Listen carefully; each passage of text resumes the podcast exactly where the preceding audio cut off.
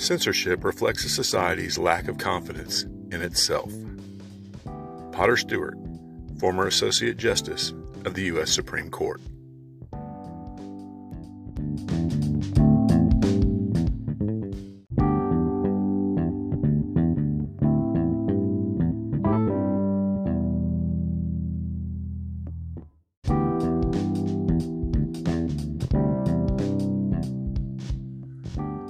Welcome to the Revisionist History Podcast, where we set the historical record straight, no matter who it might offend. I'm Paul, and today we're going to be talking about an issue that I've talked about before here the issue of censorship and how it revises our history. Now, first, a personal note. It's a distinct possibility that I mythologize Generation X far more than I should. It's true that as the first latchkey kids, we became self sufficient earlier than subsequent generations, and that we had some of the best music ever created. But we have our shortcomings as well. Perhaps first among them, falling into a nostalgic haze long before most of us hit 50. One thing we can't be accused of, however, is being fragile. We're the last ones who, as a generation, played outside after dark without fear of abduction, rode in cars without seatbelts, and smoked inside. We didn't need content, trigger, be very afraid warnings.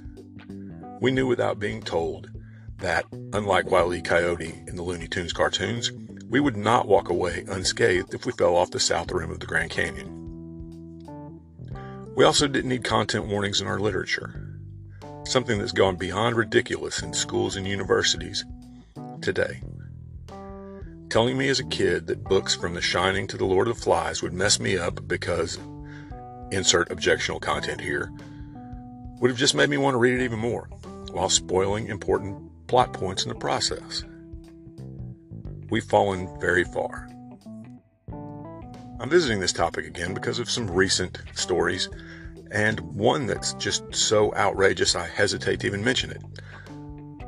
A content warning was issued to students of a Scottish university that Ernest Hemingway's Pulitzer Prize winning novel, The Old Man and the Sea, contained graphic scenes of fishing. Yes, graphic scenes of fishing. But anyway, let's get on to the more important ones. Far more troubling than a warning about fishing is that officials at the University of Greenwich have added a content warning to Jane Austen's novel Northanger Abbey because it contains, quote, gender stereotypes sexism, and toxic relationships, end quote, that could upset some students.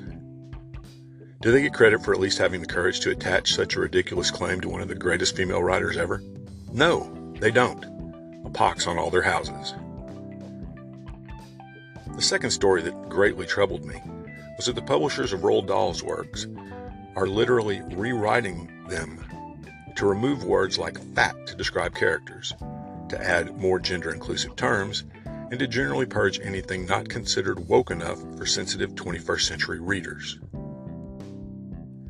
Now, thankfully, the public outcry about this was so great that they're going to keep the originals as they are, but still put out an updated, altered, more sensitive version. So I don't know if that's really completely a victory or not, but at least the originals remain.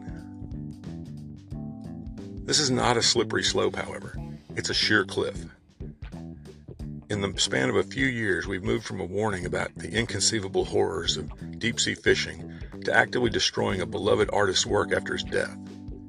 If some so called enlightened Puffin Press employee wants to be a writer, they should compose their own inclusive and accessible stories and leave James and the Giant Peach, Charlie and the Chocolate, Chocolate Factory, Matilda, and all of Dahl's other works alone.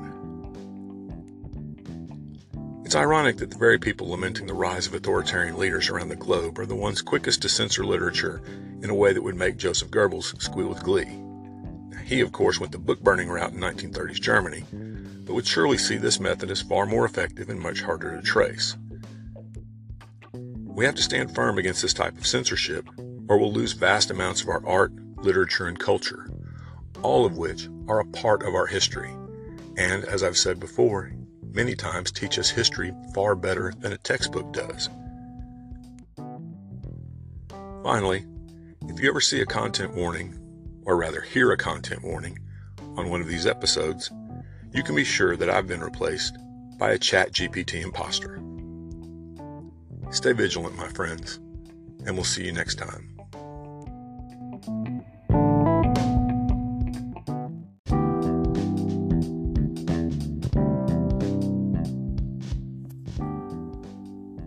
Thanks for listening to today's episode.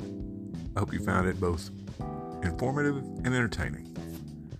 If you'd like to help us keep episodes like this coming, please consider clicking on the Support This Podcast link in the show notes. Thanks a lot.